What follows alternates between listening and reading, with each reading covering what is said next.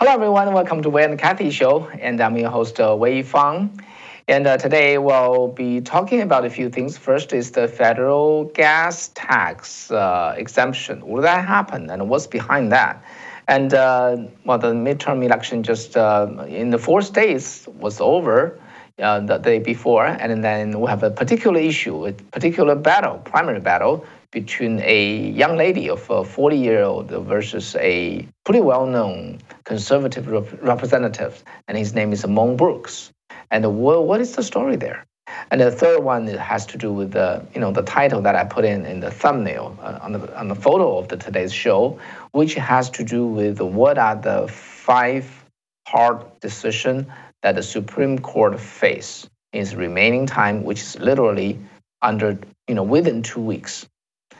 Okay, so if you like our show, please uh, click the like and uh, making sure you stay subscribed and helping in the algorithm, okay, propagate this show to more people. All right, as I said, uh, told you before, Kathy's still on the road. She's moving, so today we'll be Fang along, you know, re- reporting to you the, the news that we think is uh, worthy for you to know. Okay, first, the national average uh, gasoline price climbed over five dollars, okay, per gallon uh, at one point last week. That was you know, a record-breaking thing. But hey, for people like us in California or New York, five dollars nothing. Well, you know, we have reached seven dollar, even eight dollars, sometimes nine dollars. So President Joe Biden expects to call on the Congress to suspend the federal gas tax for the first three months in order to combat the rapid rise in the fuel price, especially in the driving season of the summer.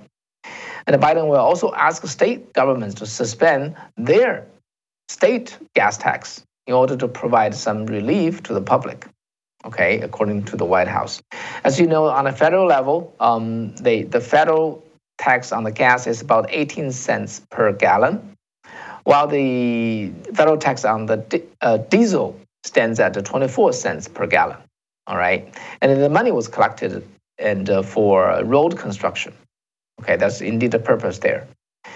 And then now, uh, with the rapid rise of the gas price, the administration is more worried about uh, the, the, the sentiment of the of the people, and uh, they also ask refineries refineries to do more to lower the price and not to take make a big profit there. Anyway, now the but experts said the refineries are even more constrained now. So the supply is uh, nearly fully inelastic. Okay, most of the 18 cents uh, reduction could be pocketed by the industry, by the refineries or by the gas station. So maybe only a few cents would pass on to the consumers.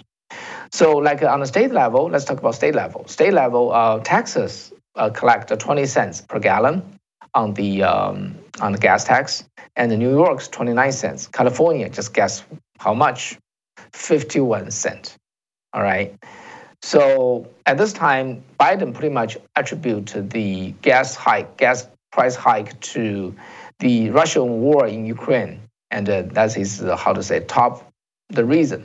The second one, he called out the oil and the gas companies and saying that they are not doing enough to bring down the cost and accuse them of profit, profiting off the war.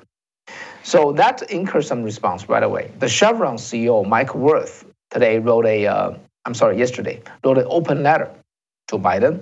And he said, Your administration has largely sought, sought to criticize and at times vilify our industry is that you should stop criticizing the oil and the gas industry and call and he, he said he called for a change in the approach by the White House. Okay. And Biden was saying that somebody is sensitive. I didn't expect they respond so quickly. But anyway, that's the exchange that's happening. And as you know, as gas price you know rise above five dollars, what what good would they like 18 cents do? Especially you know the refinery along the way and the gas station, they could they could pocket them. So it's just a very little change. And uh, in terms of what's the real cure for the gas price, which is actually the um, triggering factor for all the general price hike, the inflation, we've, uh, we've already talked about that. So we'll not repeat it again, but I just want to share with you that uh, Biden's point of view. And actually, as a matter of fact, Nancy Pelosi did not respond. So the Congress, uh, the House is not taking his ball and is set on the schedule and set the schedule on that. No, there's no response. All right. Anyway, that's um, that's what happened to the uh, to Biden in terms of how to deal with the inflation. Okay, actually earlier they did admit that, there's not much to do. All right, and this is gas federal gas tax exemption. If even if it happened, it's not much to do either. Okay, talking about the Tuesday uh, election and uh, primary. I'm sorry, but the primary. There's uh, one particular primary battle between uh, in the state of Alabama that's worth talking about. So Alabama's uh, senior, okay, Senator Richard Shelby, and uh, is about to retire. Okay, consider Alabama is a red state, it's a very red state, and uh, you know the primary winner from the GOP, chances are, will become the next senator, succeeding Richard Shelby. And then what are the two contenders? One is the, a young lady, Katie Britt. Okay, um, she was born in 1982, so she's 40 year old. And if she were to win the, you know, win this uh, primary, and then the general election in November, she will become the youngest youngest female senators in the U.S. Senate, and and it looks like that will be on the on, on the uh, will be the case. Okay. However, so before the election and uh, last year, uh, former President Trump and endorsed uh, his her opponent, whose name is Mo Brooks. You probably remember the name. He was pretty strong after the 2020 election in those two, you know, few turbulent months, and uh, he, he, stood by Trump's side and uh, supported him, and it seems they are a very strong ally. Okay, indeed, Trump initially endorsed him. And uh, Mo Brooks is also a founding member of the Freedom Caucus in the House. And then, however, in the August, okay, in the in late March, Trump issued a statement saying that the staff, um, saying that um, uh, Mo Brooks made some speech in the August of 2021 saying that uh, uh, Republicans should not um, pay more attention to the 2020 election and should move on. And uh, Mo Brooks himself said now it's time to focus on the 2022 and the 2020, uh, 2024. And uh, so he was, and he, spoke those in the Trump rally. And uh, well, I don't know how you think about his word. Um, even it seems it, it's basically I, I, think what he had in mind, but he was really booed, booed by the audience. And Trump issued a statement in late March saying that his staff has outstandingly convinced Mo Brooks to stop talking about the 2020 election, and he followed their advice. So Trump said, since you changed your direction, and I will do so too. So Trump rescinded his uh, endorsement of uh, Mo Brooks in March, and then in May, he turned and endorsed his opponent, Katie Britt. And now, who is Katie Britt? Okay, you know, because she is, she would seems to be, by very big chance, she will become the youngest senators, female senators in the U.S. Senate. So I think it's worth a few minutes. So actually, she after she graduated from college in 20, um, 2004, she joined the Senator Shelby's team and become her deputy press secretary. A few, uh, just one year later, he became the, you know, the press secretary. So after altogether three years, she left, went to private business, also become a special assistant of the president of the University of, uh, of Alabama. All right, so her experience is quite rich. And then later, she she came back, went back to help uh, Senator Richard Shelby uh, to win his uh, re-election. And then in 2016, she became the chief of staff for Senator Shelby. And then later, she became the CEO of the Business Council of Alabama. Okay, the first female CEO of that business council. So he supported Trump's uh, agenda very much. So Trump called him a fearless American first warrior. All right. So because of that, um, you know, then the brush with uh, Mo Trump endorsed uh, Katie Britt, and she in won.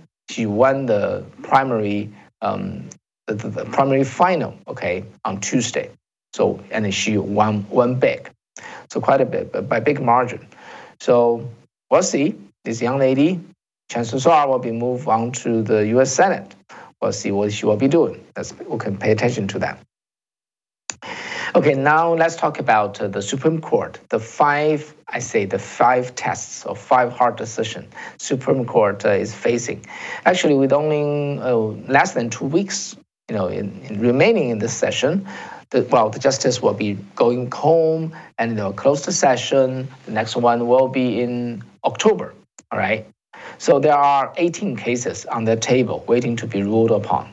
And among them, five are, five are especially difficult or controversial or worth talking about. Okay. Of course, among the five, if I ask you, you know, guess what are they, you probably would would figure out the Dobbs versus uh, Jackson, the Mississippi case, the ruling of which most likely would upend the Roe v. Wade okay, in the 1973.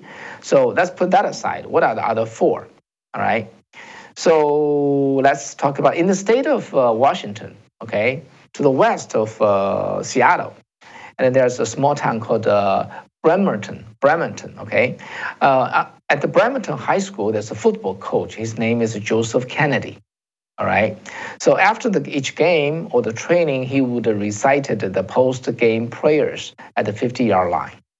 All right. Then no, he's been just doing that. And uh, however, at a certain point, an opposing coach brought this to the principal's attention. And then later, uh, Bremerton School District told uh, Coach Kennedy to stop doing that. And he did. All right, he stopped, only temporarily. Then later, he notified the school that he would resume the practice. So that you know, the, the how to say the, the conflict or the controversy caught a lot of uh, media attention, even national media attention.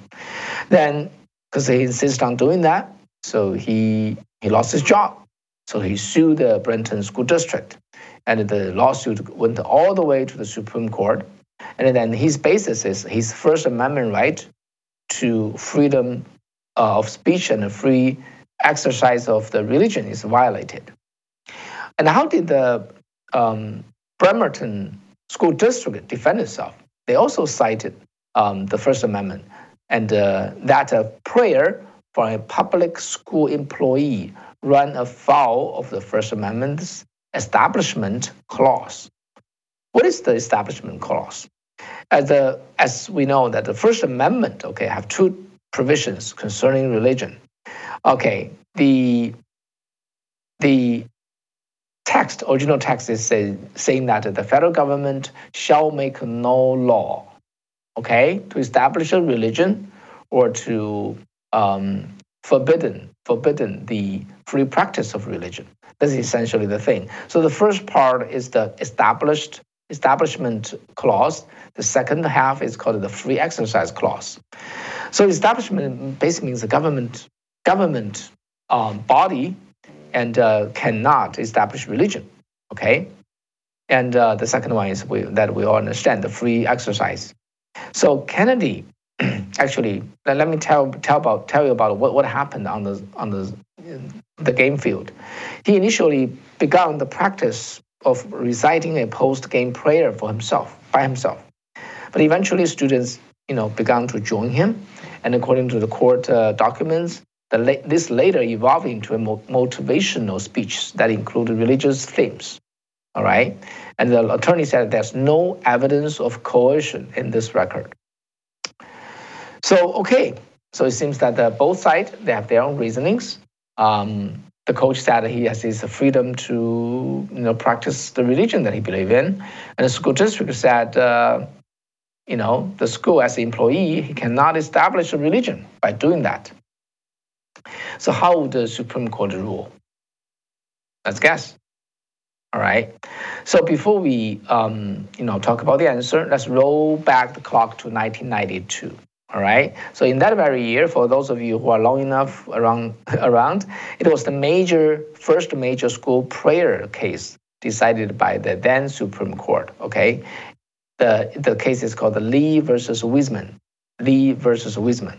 Okay, and the ruling held that the school may not sponsor um, clerics to conduct even non uh, denominational, yeah, denominational prayer. All right. There's, then there's a series of um, rulings against the, the prayer at school. So basically, they cited the separation of state and the church. And now, since then on, you know, the Bible in school, prayer in classroom, or on the sports field become minefield, like this one. So it's a very difficult thing for a Christian to practice his belief, you know, at or near or around the school, okay, because of those uh, 1992 ruling. So you would say that uh, for Joseph Kennedy, would he have any chance to win?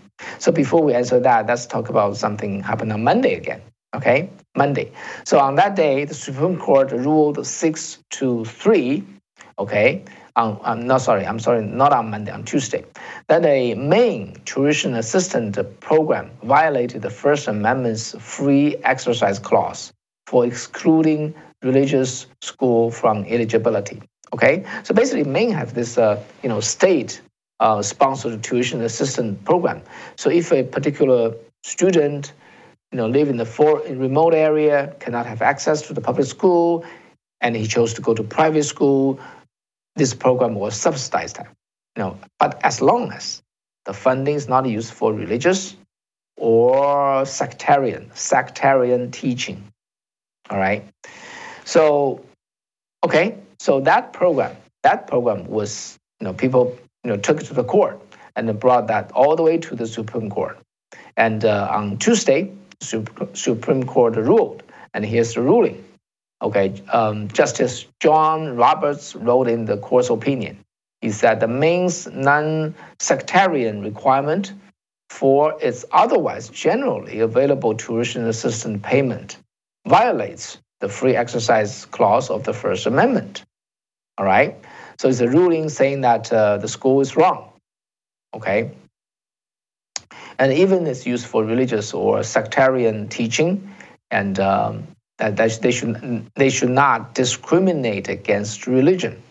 Uh, even two years ago, okay, in the state of Montana, there's another case which is uh, you know just like a church, how does a church institution, whether they can receive state funding. Okay, in that case, it's not about religious teaching. Okay, it's just a religious institution whether they can receive um, state funding. And the ruling at that time by the same court also said yes. Okay, so you see, in the most recent, there's this uh, um, different ruling. The ruling that's quite different from the 1992 Lee versus uh, Weisman. All right, so looking at today, so how would the Supreme Court rule in the next one week or two on the Joseph, uh, um, yeah, on the Joseph Kennedy case? Yeah, what do you think? So yesterday in my Chinese show, I talked about this. What's the meaning of the separation of uh, church and state? I just very briefly said here, and uh, and see whether you agree with me.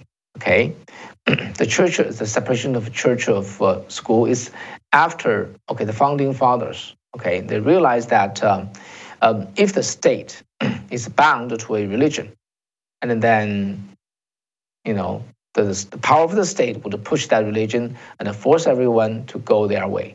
And uh, if they don't, they may face persecution. And the running away persecution is, you know, where is what why the Mayflower, you know, the Mayflower people just came to this uh, new continent because they, they do want to run away from the religious persecution. So, because of that reason, in the First Amendment, they wrote this establish, um, establishment clause, the meaning of which is the government cannot force establish or force a particular religion upon the people. Okay, but it does not it does not mean at all the government cannot support or advocate the religion. As a matter of fact, all the founding fathers they are they are Christians, and they, they time and again they said they said religion and belief is the founding um, is the founding rock of the of the republic of the United States of America. So actually earlier, and now these days, if you like, a, how to say, can you just borrow a courtroom, a room, the court building as a, how to say, a book reading, the Christian book reading session? You probably won't, won't be able to do that. But in early days, that was a common practice. Because for the Christian gathering events, you know, it's, it's hard to find a place, and the court is often empty at night or during the weekend. So actually, you know, the judges lend their court to the um, to the church-going people, and that was com- quite common. Actually, the founding father or the constitutional writers they encourage and advocate religion. They just say that the government shall not shall not bind with a particular religion, and push it that way, and then and force everybody uh, along with it. That's what they are trying to guard, guard against. They are not saying that the public school, the court, the government body should stay very far, far, far away from religion or belief, right? So that's really a misreading of the Constitution and the First Amendment. So, but nowadays, this is what happened. They, they basically the how to say the defense, the, the Brent, Bremerton uh, school district is saying that uh, this this coach having everybody you know pray with him, and uh, somebody probably will be afraid to speak out. He doesn't want to pray, uh, but he's but he's afraid that he may lose his score if he doesn't follow along, just because of that. Uh, how to say unsubstantiated uh, worry or concern, and then um, this uh, coach was evicted from the school. Is that fair? But this is a common practice. Okay, I talked to you about the, how the you know American communism work. It's similar to how they work in China, but in different format. They really take advantages, uh, take advantage of people's kindness. All right.